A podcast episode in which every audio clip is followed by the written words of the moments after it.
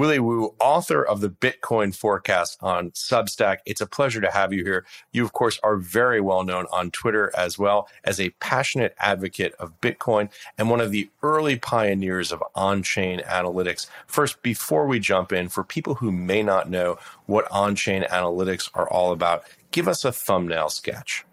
Okay, um, Ash. So, like, you know, Bitcoin, um, you know, when people approach Bitcoin, um, maybe from another market, um, particularly equities. Like they're used to having um, metrics behind companies that they're investing in. And of course, Bitcoin's a network. It, it doesn't have any of these sort of profit and losses and, um, you know, strategic quarterly reports. Um, so, like, but what we do have is this um, very visible ledger that's, it's, that's totally um, available on the on the blockchain. So um, this field is really grabbing the data on the um, on the blockchain and essentially dissecting it for signal. Um, you know, for example, you know, like if a, if the price is going, about to crash, you you can often see um, you know, telltale signs like long-term investors, maybe um, investors that have been in the market for five years starting to sell. And obviously, those are the investors that have more experience in the market than the guys that just bought six months ago who are who are buying. You know, so that tells you something about what's happening underneath um, the market, um, underneath those charts that we see with, as speculators and traders, which is you know price and volume. Um, with um, on-chain analysis, you see kind of like a um, ECG of the entire animal of, of Bitcoin, exactly what's happening, the different um, facets of the network, um, what investors are doing, what miners are doing, um, what exchanges are doing, um, even what um, corporations are doing when they're buying or selling. So um, there's a forensic trail of um, the demand and supply in this entire market seen on the on the blockchain. Yeah. You talk about this as almost an electrocardiogram of the market, uh, the ability to get a, a, current state, a health check on where things are at. As we have this conversation here uh, at the very beginning of September, where do you see markets at right now? What are your on chain analytics telling you? Uh, yeah, it's it's quite unprecedented right now. Like, um, you know, we're what is it?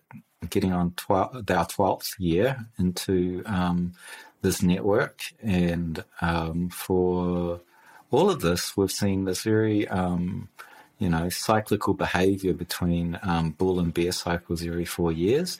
Um, you know, the the halvening has had a lot to do with it. Where every four years, the the the miners' um, reward gets halved, and therefore the amount that they sell onto the market um, is reduced by half, and that produces this sort of bullish impulse to the to market. So we're currently in this like um, bull market coming off a halvening, and um, most people are expecting a bear market into 2022 because that's the cyclical nature, the four year cycle of Bitcoin compared to you know like maybe a ten year cycle for macro um, macro markets. Um, but what's interesting right now is that right now um, we're seeing a peak kind of reaccumulation by long term investors, um, and you know whenever you see this level of reaccumulation by long term investors.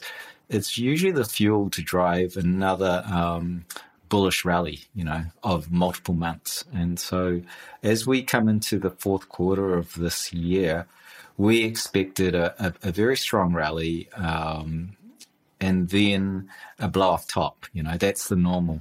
Um, the normal expectation on the cyclical nature, but right now it's like, wow, the, the data is showing that um, the structure is completely different from every other cycle, and um, if it's correct, then this bull market is um, not going to end um, next, like end of this year. It's going to go well into next year, and um, potentially there's a lot of evidence now I'm seeing quantitatively with this data to show that that four-year structure is breaking down. Um, so we were locked into this kind of four-year cycle, and perhaps now we're we're breaking free of the gravitational pull of this this halvening impulse and um, the demand and supply from investors and all the parts of the ecosystem are more predominant. And so, in that regard, we might just continue to run up with these you know, um, typically 50% pullbacks, um, which isn't much of a pullback if you've been in Bitcoin long enough. You know, we're used to like 80% pullback over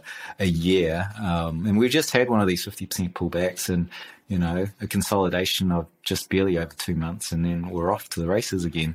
So I could totally see that being the, the more, um, you know, the more, more, um, well, the, the behavior of Bitcoin in the coming years where um, we do this kind of random walk of price discovery as it finds its um, price at, at network saturation, um, where everyone's using um, this network. So, yeah, um, that's the most interesting thing right now um, to me. Yeah. I should say, as we have this conversation here on the morning of September 2nd, uh, here on the East Coast of New York, Bitcoin once again above over 50,000 uh, here today.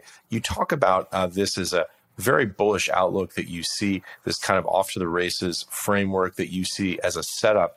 Give us a little sense, Willy, uh, beneath the surface, what are the metrics that you're looking at uh, to determine this, and how are you extrapolating that view? Okay, it's a real good question. I mean, like when I look at the network, there's like um, there's so many different metrics you can look at, and they all get used in different parts of the cycle.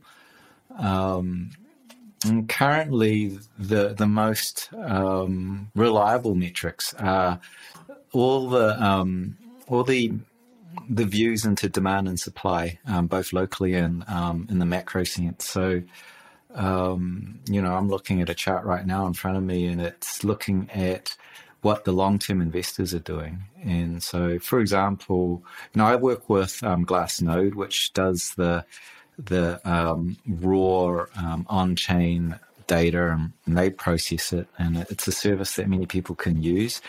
Um, I pull that in, and you know, like for example, like um, they do a metric called liquid supply, and you know, you, you can look at the the blockchain, you can see the millions and millions of addresses. There's multitude of addresses, and then they do the hard work of going. These addresses who owns them, and they can cluster these addresses into like what looks like entities, individual participants or that that have their wallets spread across all these addresses, and then they um, look at the interactions between them and the historical interaction. And this this metric is very very telling because they can categorize the the guys that that buy. Um, they buy without selling. You know, like 75% of their transactions are more bitcoins coming in, very few leaving. And then they have another category which is liquid and highly liquid, and those guys are more speculative. Um, you look at their history and the, they buy and they sell and they trade. Um, so um, we can kind of look at that movement between um, speculative hands and long-term holders. And um, obviously, as all the supply moves to the long-term holders, guys that do not sell, you create a um, huge supply shock, um, and there's a there's a shortage of coins left by the speculators, and the price just runs up. And so that's kind of like a demand and supply um, view using their historic behavior. And so that's one of my favorites. Another one is just share um, doing the same thing but much rougher. Like you say, anything in in, in a wallet held by self custody or cold storage. Those are the coins you cannot buy and the coins you can buy are the coins that are left on the exchanges. And you can run that ratio and you get the similar kind of um, metric. And that's demand and supply also. The, the supply is what's on exchanges and the demand is that that is held by investors who've got that locked away in cold storage. So those kind of metrics are, are the most telling and, um, and reliable because, um, you know, like, I mean, I, I cut my teeth using, um, volume on, on, on the on the network because that was kind of like a proxy to um, buying and selling, right?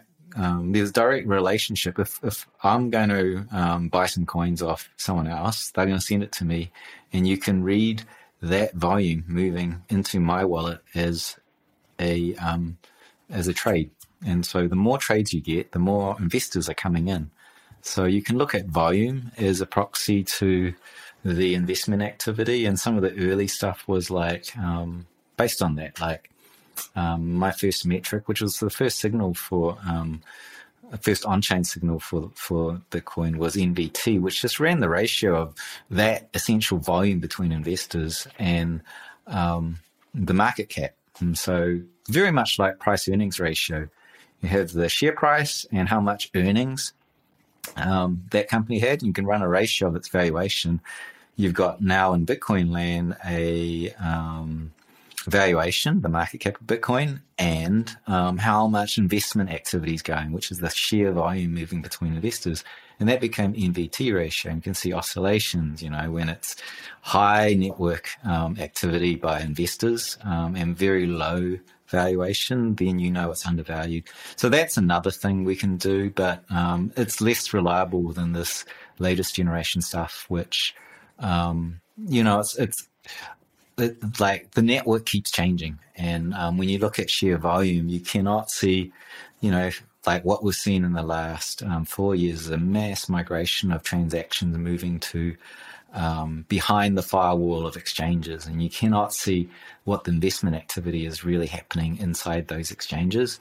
So you're losing signal, and um, and so yeah, that that's another thing around this this um, on-chain field is it's con- constantly changing because um, the network's changing. You know, we're now moving into an era where we have layers above the base chain. You know, whether that be exchanges or you know this the the popular the the popular thing right now is lightning network. So now there's a certain amount of transactions moving to that network that's above the base layer which we cannot see.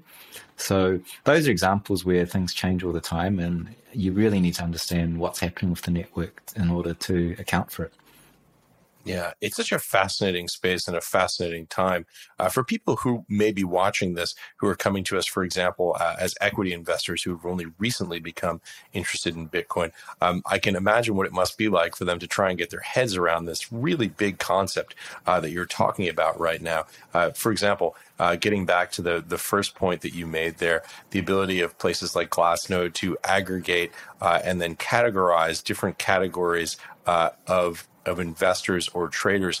This is something that's completely novel to people who have been investing, for example, in the US equity space.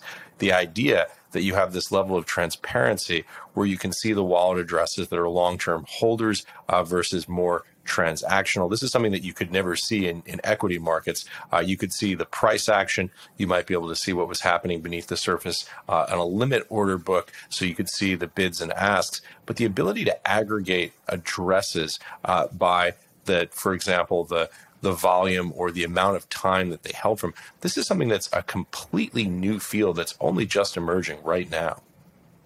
Yeah, it's it's incredibly um, yeah, it's incredibly exciting um, field. Um, you know, and it's like when you talk about when you talk about um, you know say equities, all we have, unless you're an analyst from a, a, major hedge fund where you can go into the company and talk to to um, people, which the public don't get access to. You know, they can't walk into a high level um, company, you know, meeting and, and ask them questions. But like, um, so, you know, in traditional markets, we're left with technical analysis, just looking at the way the, the price moves um, and ascertaining, and, you know, from that chart, how much volume is moving, all sorts of metrics around how this price is moving. You know, like if it's going down and it gets gobbled up, it, it rejects and goes higher, you go, oh, there's demand there. So that's kind of like a secondhand inference of demand and supply. Um, but that's that demand and supply is actually happening at, in the markets.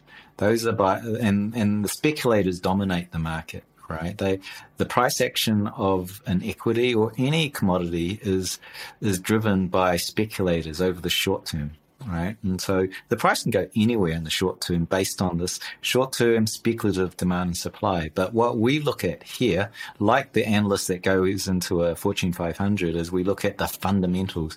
Um, I'm not interested in um, what the speculators are doing. I'm interested in what the investors are doing and um, the length of the time they're holding. Uh, so that's like looking at you know the next Apple iPhone or, or whatnot because like you're looking at long term fundamentals of will this company be profitable, not trading these tiny speculative signals. Um, and so this stuff is much more reliable. Um, but it's more reliable on the longer time frames, you know, in the multiple weeks to the macro um, cyclical nature. Um, over the short time frame, the um, you know speculators and that technical analysis on the exchanges become very much dominant. Um, but there is this kind of intersection um, over multiple weeks. Maybe I put it like maybe two to three days if you're really good. With the latest metrics, we can get it down to a few days. Um, into the weeks where that sort of area meets technical and fundamental, the on-chain stuff, you get this kind of really interesting area where the technicals say, "Oh, this looks terrible. The whole thing's bearish. All the speculators are selling off," and then you can see the investors coming in and they're buying, and you just know that the speculators are going to get wrecked because the, the, the floor is put down by the investors who are buying it up, and um, you know we, have seen that um, a number of times, um, like what was just over a month or so ago when we were um, testing the twenty-eight, twenty-nine thousand dollar range, um, and everyone said it was going to twenty-five to twenty thousand, even lower.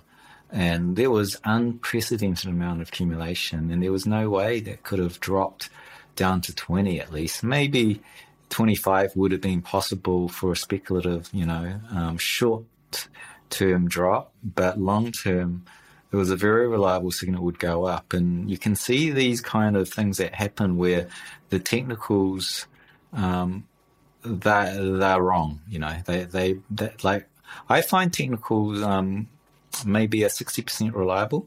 Um, whereas the on-chain, um, when doing it well, you can get about 80% reliable.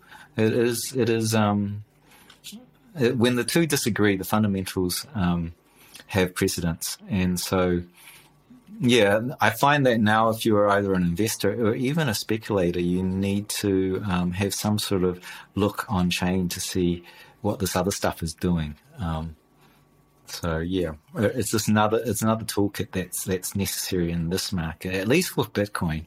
Um, Ethereum, somewhat. Um, a lot of the smaller um, alt markets, they don't have um, this data readily available and um, honestly, the smaller the um, the size of the market, um, the less reliable or organic um, those fundamentals are, because you know the distribution of coins is very very concentrated in those smaller markets. So, you know, like a 800 pound gorilla who owns, you know, 1% of the supply just might hit the sell button and like your chart and all your fundamentals that are pointing one way reverse. Whereas um, you know, at least Bitcoin and Ethereum, those two things have very organic um, markets where no one owns too many of the coins, so it becomes more predictable. Yeah, that's a pretty extraordinary correlation when you talk about 80%. Give us a sense of how you determine uh, that signal through the noise when you start to construct these models uh, how are you able to evaluate its predictive capacity about forward price action uh, or other forward uh, performance Oh, you know, I just um, it's an evolving field, and like uh, I'm just speaking to my newsletter. Um, I launched in October. There's been 28 letters, and then you know each one goes on record. And so um, 80% of the short time frame stuff which looks out over the next two to three weeks um, have been reliable. Um, 20% have been wrong. 80% have been correct. Um, the longer time frame stuff that that that um, tends to be more reliable because it's easier you know. Long time frame you know you can tell um, these long term movements. But like the short time frame stuff the kind of stuff that a speculator might use um, to help them as part of the arsenal. Um, that's that's the backtrace reliability, at least for my um, my analysis. Um, that, but in terms of, uh, are you asking how how do you do that in terms of what what do I have in my toolkit or the methods or um, well, a little of both, really. How do you have it in your toolkit, uh, and what do you do to just sort of aggregate it from a statistical perspective to understand the accuracy uh, of what the data is telling you? Well, a lot of it deals with backtraces. You often like explore an idea. Um, you explore an idea, you run it on a test bench. Um, you grab the data and you go, well, if this is true, I will, you know, build that model mathematically and then let's plot what that signal says, and then we run it because we've got 12 years. That's the other thing with Bitcoin. You've got 12 years of backtrace, and then you go, this is what the signal said over 12 years, and um, the, like if it's promising, and often, often the last maybe two years to sometimes eight years. If it's really good, you know, it goes all the way back. It gives you a very like a very um, area in which it's worked because it just so happens that the network is in this kind of um, like like evolution, and and so you know before a particular epoch, things were different. Like for example, um, NVT, where we looked at volume it was quite reliable for like eight years. This is the network but, value to transaction ratio. That's correct. Um, the ratio, the, the PE ratio for Bitcoin, the ratio of investor um, volume to the market cap. And um, that worked very well up to maybe 2018, 2019. But since then, you know, I've had to add layers and layers of corrections on it um, to um, to really correct for this um, evolution of the Bitcoin network, which is all the activities move to the exchanges. So, um,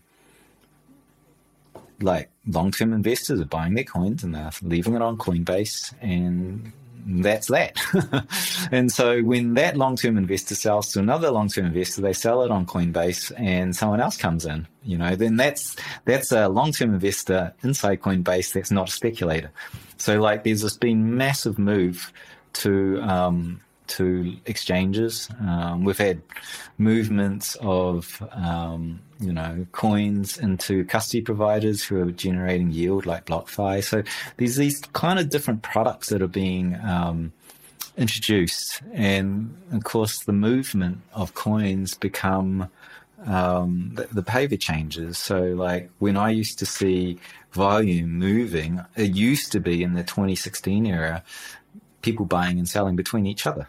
Um, you know, maybe they send it to the exchange and then they send it and it comes out to someone else. So there's a maybe a third party in the way.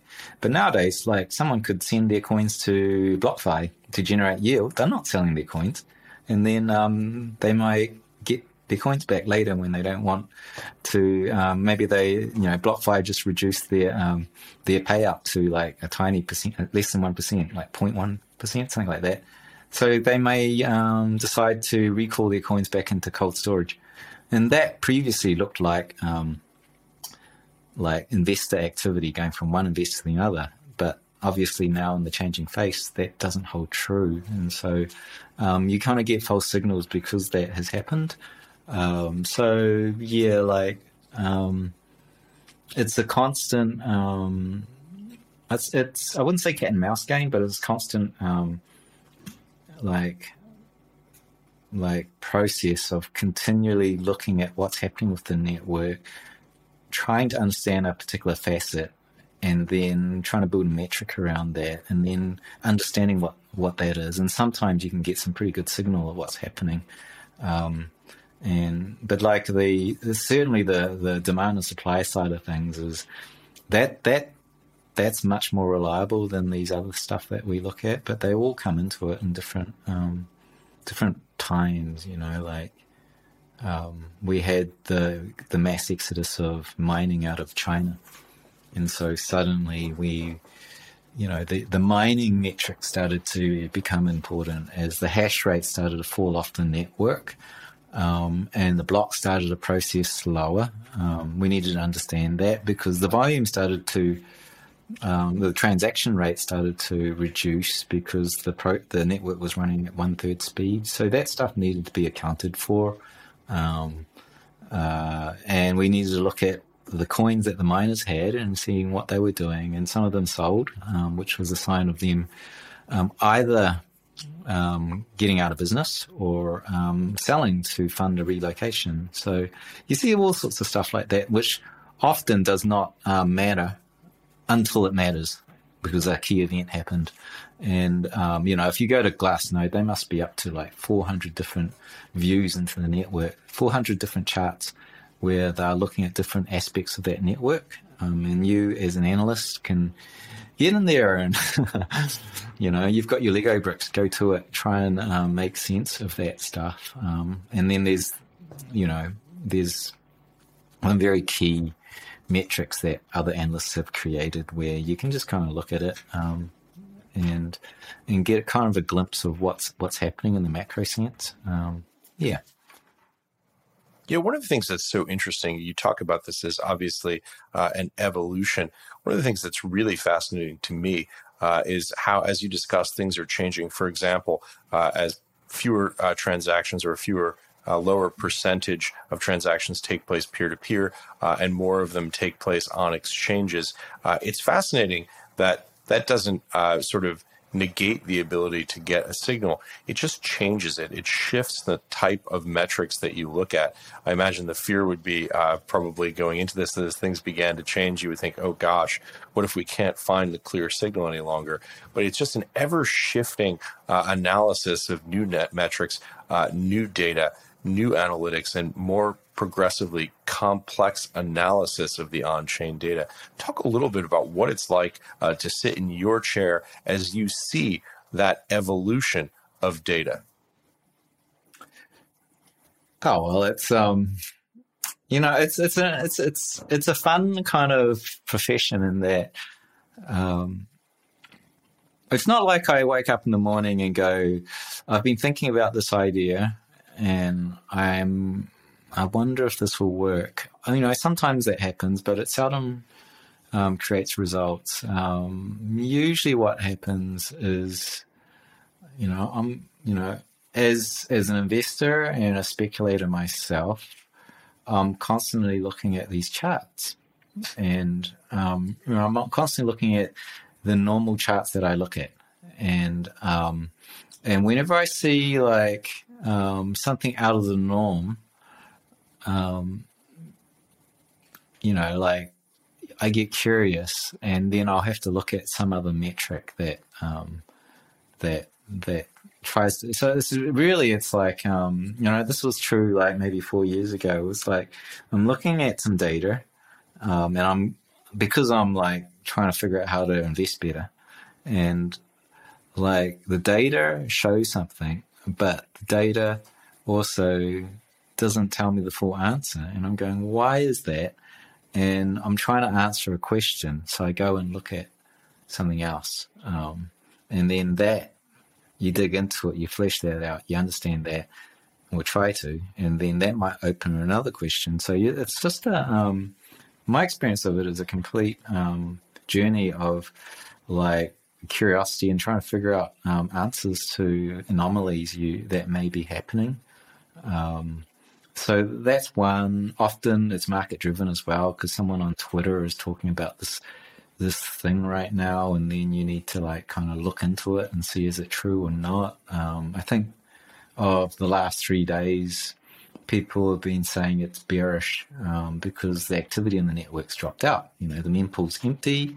Like um, this kind of cache of where all the transactions um, queue up before being processed is now empty, and normally it was full. It meant there's no demand in the network, you know, and um, and so like there was arguments. I think Plan B and other um, prominent analyst was saying it's it's uh, he put up one of my charts which was the adoption of SegWit you know this technology that was implemented years ago which adds efficiency to the network and um, by the way for those who may not know this is segregated witness. This is uh, effectively uh, a block scaling issue that happened. This was back in 2017 i think uh, mm-hmm. to uh, effectively make the bitcoin network uh, more more capacity. It was obviously very controversial at the time and remains so in some quarters yeah, that's right. It was very, very controversial. And then um, one of the um, wallet companies um, decided that they would um, no longer hold out and adopt it now in 2021. And um, and so the adoption of SegWit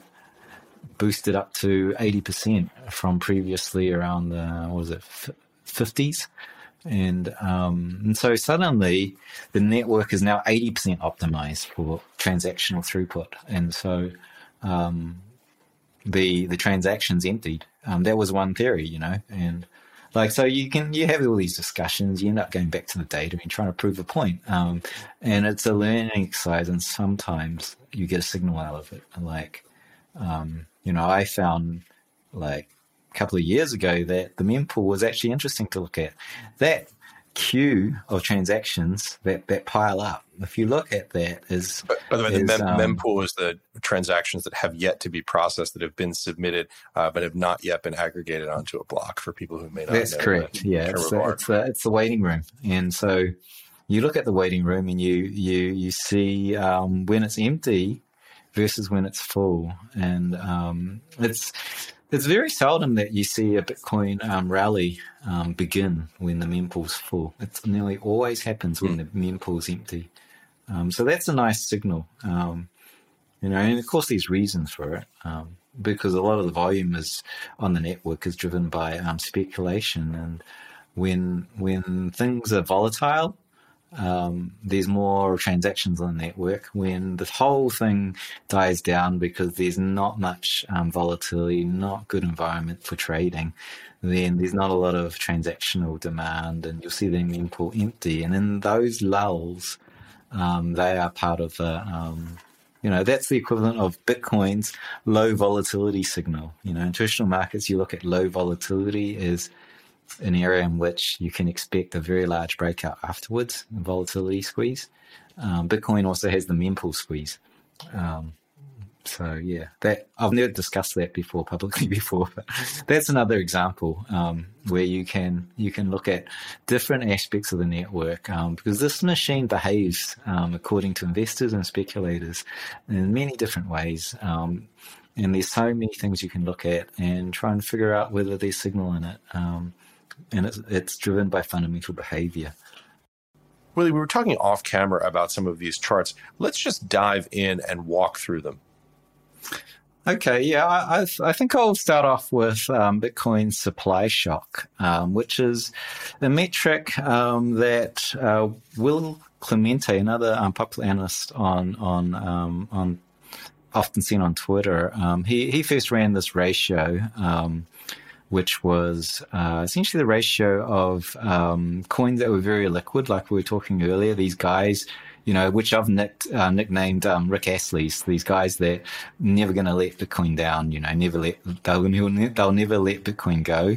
Um, they'll hold on to their coins. So you run the ratio of those guys to the speculative guys, because we can see that forensically on the blockchain, and so um, here is the ratio. The green line is that that that um, ratio, um, the ratio of the guys who aren't selling to the ratio of the guys who hold coins, and um, uh, are likely to sell because they're speculators. And you can see that ratio tracks the blue line, which is the price, very closely, right? Um, and um, so this opened up this research into this whole family of supply shock, which is essentially the coins you're not going to be able to get divided by the coins you can get. Um, and remember, these are coins that are sitting in people's wallets in cold storage. Um, and um, so, you know, you think about the process of which, um, you know, them selling the first thing that happens is that they will start to move their coins to the exchange to sell. And so you already get a lead time here. And you can see this in the green that the, the guys that never sold started selling and they started losing their supply to the speculators. And so that started dropping.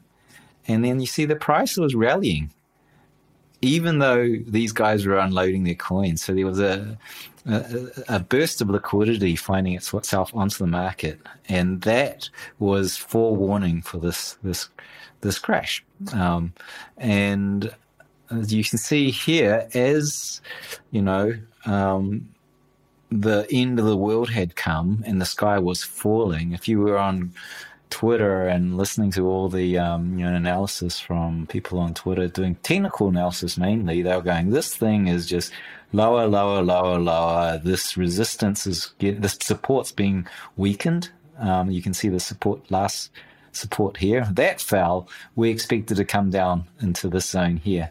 There's a bit of support there and a bit of support there.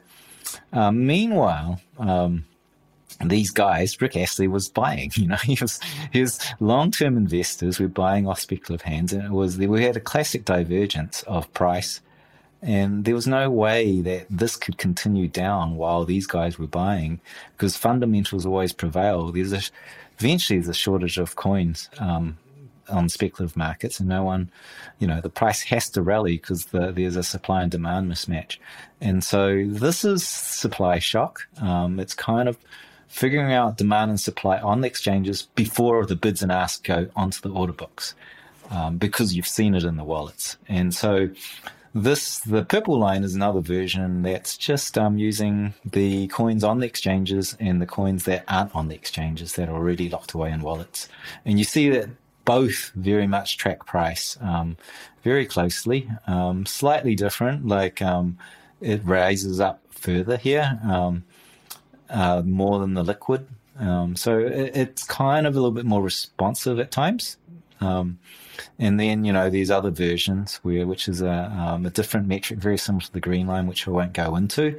But, um, you know, obviously this really, is saying right now the price is going up. And like one of the things that I might do is go, well, that's interesting. Look, we're at this level of supply shock here. And um, wow, the price was up in this 57,000 range. Um, so that's just looking back and seeing how the market previously valued the the the the, the coins um, at similar levels of demand and supply, and so you can run a model. And so one day I just ran that model and did it automated before we switch screens here, Willy, this is just a really striking chart that you've just shown. This idea of being able to have information before the bids and the asks go in the order book. You talk about price divergence, but not just divergence in price, but also a divergence between uh, what the technical signals are saying uh, versus what the on-chain analytics are saying. When you see those two moving in different directions and you see the predictive power, it's a very compelling argument you've just made. Correct. It's um it is very um it is very very it's it's um you know what's that movie? Do you remember the movie uh, where people went to um jail before they committed the crime? It was um it's oh, kind of like Cruise that. movie, yeah. Yeah, Tom Cruise movie. Um you know the, the this we're looking at things before the crime is is done, you know, like before the bids and ask into the order book and um, you know, if you remember the purple line, that was the line that, which I've just closed the tab, that was the line that um, was those coins moving into or out of the exchanges before the bids and ask get put in. And so if you see an influx of coins moving to the exchanges, you know what's going to happen next, right? So, um, that that stuff's very um, accurate um, and reliable, and so. But going back off that, and you can look at that that as a um, as a metric on demand and supply, you can do a look back and you can see, you know, these dots are the look backs. And uh, you can see right now the price really needs to go up into this um, high fifty thousand dollar range to normalize. Like the, there's a demand and supply imbalance currently. So if you guys are listening to this, and maybe it'll take a week or two before you're listening to this, um, the price should, if this is correct, should be up in the uh, on well on its way into the mid to high fifty thousand dollars. We're currently sitting at fifty thousand dollars exactly. So this will be an example of um, a prediction which you know I'm making here on air on Real Vision. So this this demand and supply model says we're going to um, probably fifty eight thousand.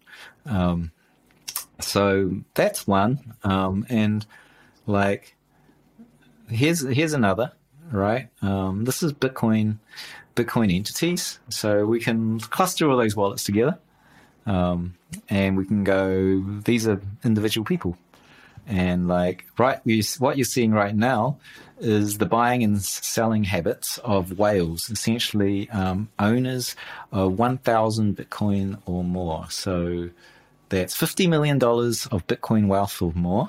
We're tracking their buying and selling habits. Um, so we're getting a high resolution view into the into the, the blockchain to see just what these guys are doing. They're obviously old time, um, like Bitcoin sort of OGs from way back when they bought their coins cheap, or they may be um, hedge funds. Uh, so you can see here there was a large uh, amount of buying um, in this zone here, and there was just a matter of time before um, this this level would break out to higher levels, and we're again sitting in that zone right now, right inside here with a lot of whale buying, and so that's suggesting we'll go up. And I've already shown we're, we're likely to go to fifty eight thousand because of that um, demand supply imbalance. And now we're getting a big shove by these large whale buyers. And then I'll take you to another view, which is the other end of the spectrum, which is the buying and selling habits of what we call the shrimps, the guys with less than one Bitcoin. And you can see that there, right?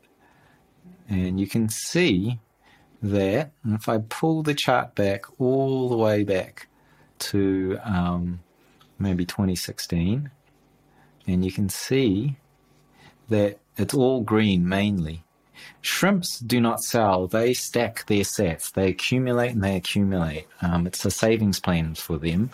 Um, so these guys continually buy as a cohort, but you really want to see when their buying habits start to reduce because when they start to taper down, that is a start of a full blown bear market for Bitcoin. So um, a lot of people that are probably new to Bitcoin, when we had this drop down into the from the you know the 50s and 60s down into the 30s, they said this is a bear market, it's over. Um, but the shrimps were telling us, no, it's not over. Um, we're not seeing this kind of reduction um, here where they're reducing their buying. Um, they're actually taking that opportunity to buy the dip. And so structurally, this was a bull market. On chain said this was a bull market. Price analysis said it was a bear market. And you can see on chain was correct. We did recover. Um, same thing with the COVID um, crash. This this anomaly that happened on the market. The shrimps bought that hard, which is very, very compelling for the start of a new bull market. And so that's another view. Like the whales tend to be short time frame, um, short time frame focused. You can use them for signal on um, on the directional um, move of Bitcoin over the next few days to weeks. But the macro, the shrimps dominate because we're talking about a sea of millions of people accumulating. Um, and if, you know that's a lot of those are new people coming into the network because again, Bitcoin is um, growing at a phenomenal pace. Um, so, like, we're currently about 150 million people with exposure, direct exposure. Um, we're on track for 1 billion people um, in 2025, actually. So, um, and that actual data we can get on chain as well because we're tracking the growth of these participants and we can see and we can actually make a count because we can see it on the blockchain how many people are coming in. And then, you know, you obviously have got to augment that data with, you know, surveys um, done at the exchanges to see what their growth rate is. And, um, and we can actually see, you know, just how quickly this network is growing. Um, and it's, you know, cheat sheet here, it's it's growing faster than any other network in history, faster than the growth of mobile phones. So Bitcoin will be near saturation in the next eight years, and that's multiple billions of people using it. Um, if the growth rate continues, which it has for 12.7 years. So, very compelling data, um, all seen on chain. Um, so, yeah, this is another heat map. This shows the buying and selling habits of the Rick Astley's, the long term investors. Um, you can see very telling they were they were selling here. Um, they were responsible for for this this real run down in price. Um, and again, you can see the accumulation happening.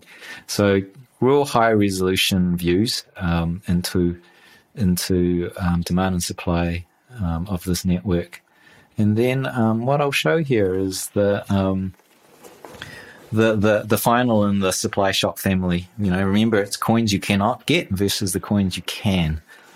And um, you can look into the network and you can say, um, you know, there's actually a, a, sea change of behavioral difference. Um, you can look at um, coins and how many, you know, days, month, years they've aged in the wallets before they next move.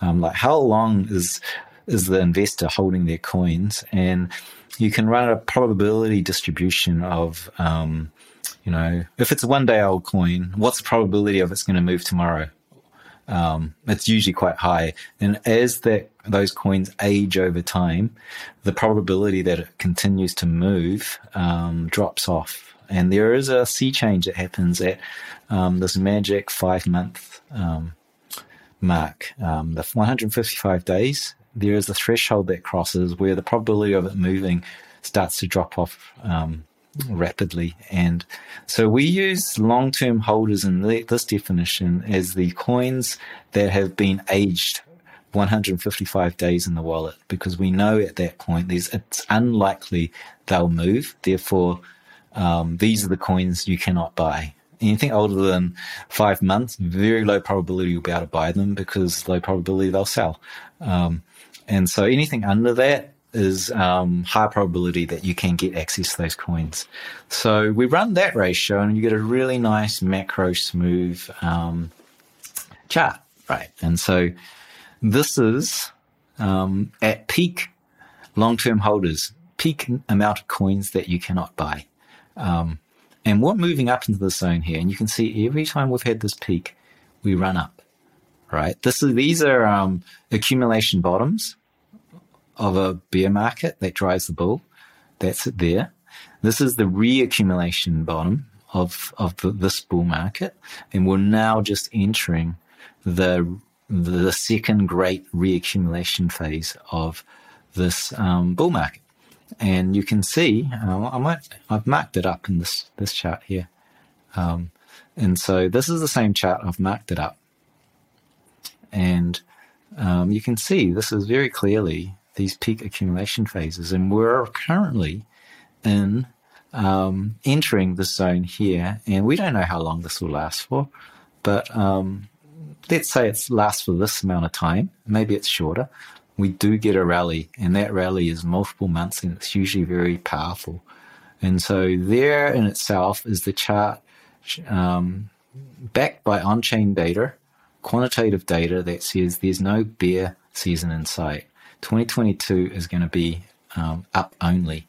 And so, if anyone's listening to this from the future, you can see if this is correct um, as a v- validation of this on chain um, kind of analysis of demand and supply. So, um, yeah, there you, there you have it. Um, some of the that's the, this is the stuff that I like doing most um, these days because it's um, you know it's very fundamental. Markets are driven by demand and supply, so um, I really like looking at things that um, are proxies um, to the direct demand and supply that investors are exhibiting um, through their behavior in in this network. Um, yeah, I think that's that's uh, that's a summary of the most interesting things um, for me right now. I mean, we talked earlier about the the network. Um, of SegWit adoption. Um, and here's that chart here.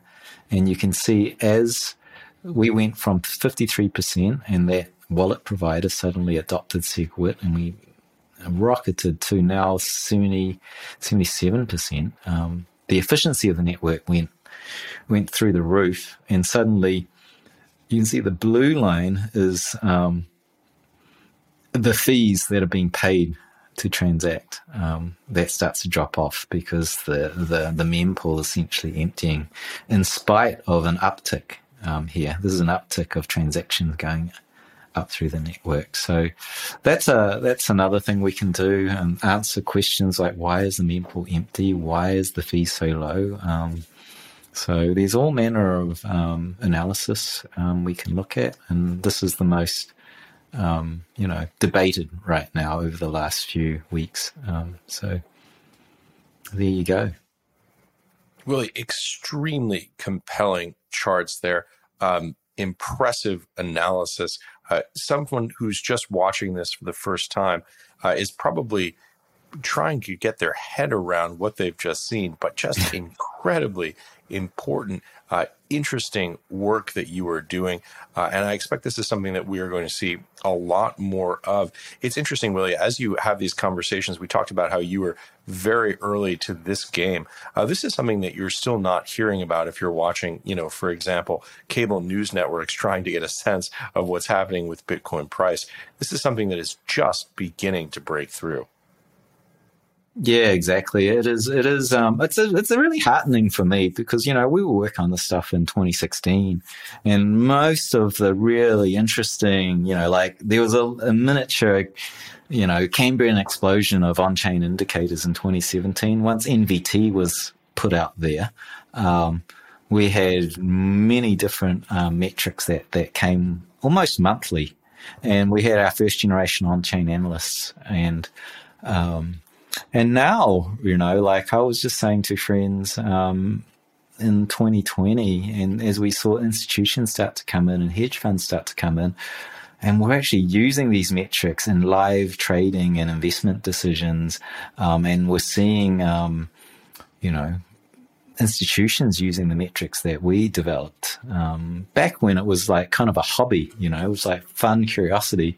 But now it's these some of these metrics are um, you know, foundational to how we look at um, how to deploy capital at, at, the institutional level. It, has been very heartening, and that that kind of hit me in 2020. It was like, wow, you know, Renato did SOPR, and look, we're using it daily now, and it's all all over, um, you know, at least crypto Twitter are sharing the analysis, and a lot of those guys are running hedge funds as well, and so like it's being used day to day now. And I think um, any any um, fund uh, that that's entering the space without these kind of metrics are really flying half blind. Um, like um, the, it's it's not like the news cycle, you know. The news cycle is, you know, we used to call that fundamentals, like the the fundamentals of the regulatory environment, you know, or um, the fundamentals of BlackRock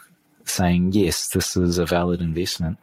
Um, this is a different kind of fundamental. This is like, well, that sounded bullish, but are investors really buying? That's a different fundamental, and it's it's interesting to a point where people often ask me, what do I think of the macroeconomic environment? Um, is it risk on, risk off? Is it, you know, what is equities doing? These correlations to this and that. And um, the thing is, the I don't need to um, look at other markets um, because, like, I'm not looking at um, markets. I'm looking at investors reacting to the fundamental news. So, um, if yeah. the news says one thing, I don't really care what happens. I care if the investors that hold this react in one way or the other. And so it's kind of a meta analysis, but it's direct quantitative analysis like, oh, they're selling. Okay. It's bearish, right?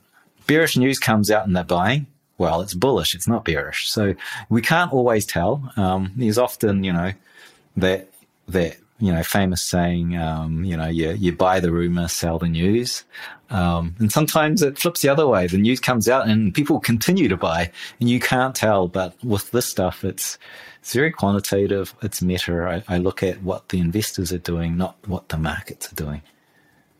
Yeah, it's a fascinating point. Rather than looking at intra asset or inter asset correlations, you're looking at the actual data internally uh, from what is happening on chain.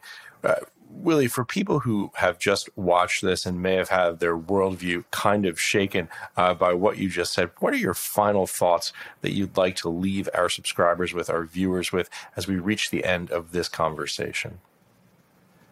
Wow, that's pretty open. it could be anything. Um, I, I, think, um, you know, if we really to zoom out, I think the bigger picture um, to think about is like, I, I want to see if I can pull it up. Let's see if we can pull it up. Um, so, like, you know, as much as it's very useful if you're a speculator or even an investor over the next um, year or so, um, on chain is, you know, critical to to understanding if um, you're going to have an invest, make an investment with your eyes wide open. Um, one of the things that we can also see with very high resolution is the very big picture. And what I've got in front of you here is the the growth rate of this network in terms of users. Um, and see this green line here. Um, it shows you um, how accurate we can get. This is the growth of Bitcoin in terms of users. Um, today, um, there is 27.7 million um, active participants seen on the blockchain. Um, and this is what's seen as unique KYC identity verified accounts on exchanges. Um, so we're up in this, um, well, it was 114 million in September, we're probably in the 150 million there. Um, so, you know, maybe 150 to 200 million um, people that have adopted Bitcoin. Um, and this this data, this is the on-chain clustering, forensic clustering getting account. Look how accurate this is. This goes right down to there was one person on the network in um, in January 2009, Satoshi. So it's very high resolution. You, you, would never get these these you know mobile accounts going right down to that level of accuracy back then. Um, but like the other thing I want to point out is what this research shows is the growth of the network. We're due to cross over more than the PayPal accounts and, um, you know, looks like ne- tail end of next year, um, by the looks of it, uh, maybe. But like, if you project that out, we're at, by the end of this decade, we're now in the multiple billions of people, um, really approaching the number of users on the internet. Um, world population, I'll turn that on. That's world population right now and is converging at a frightening rate. Um, let's just turn the mobile accounts off, and that's that, that green line is coming up, and we're ready to look at um, really getting close to um, the yeah the world population's there. Um, end of the decade, and that has huge ramifications. So that's the the passing thought I would I would leave is think about what that means um, both geopolitically, what um, what it means economically when um, like a new kind of monetary standard. If this continues, if this twelve year track continues, and it doesn't have any kind of um, hiccup, we continue this track. We're in the last ten years of this reaching saturation, and that is, you know, often, you know, money is very, very much tied up to um, geopolitics, nation states, the way in which the world um, works. So uh, I'm looking at this, and it's a big zoomed out picture, and it's like everything's about to change. Um, I don't know what that means, but I'm showing you the data that this thing is look out. We're 150 million people, multiple billions possibly half the world um, by the end of this decade, possibly the majority of the world by the end of this decade. And that has huge ramifications. We're at less, about 2%. It's going to be much higher. And um, that's the, the, the lingering, um, lingering message and thought I'd like um, people to think about right now. Willy Woo, truly striking high resolution data sets. Thank you so much for joining us in Real Vision. And I hope you come back soon to walk us through these uh, data sets again and to give us an update on your view of the world. Fantastic. Um, absolutely, Ash. Um, love to do that. Thanks, yeah. Thanks for the, for the call.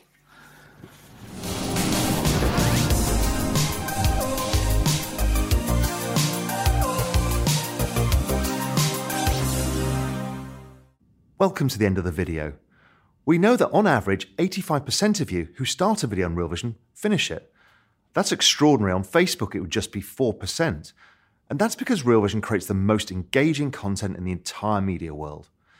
Let us help you grow your business by making video content that really engages your customers. Email us at customvideo at realvision.com.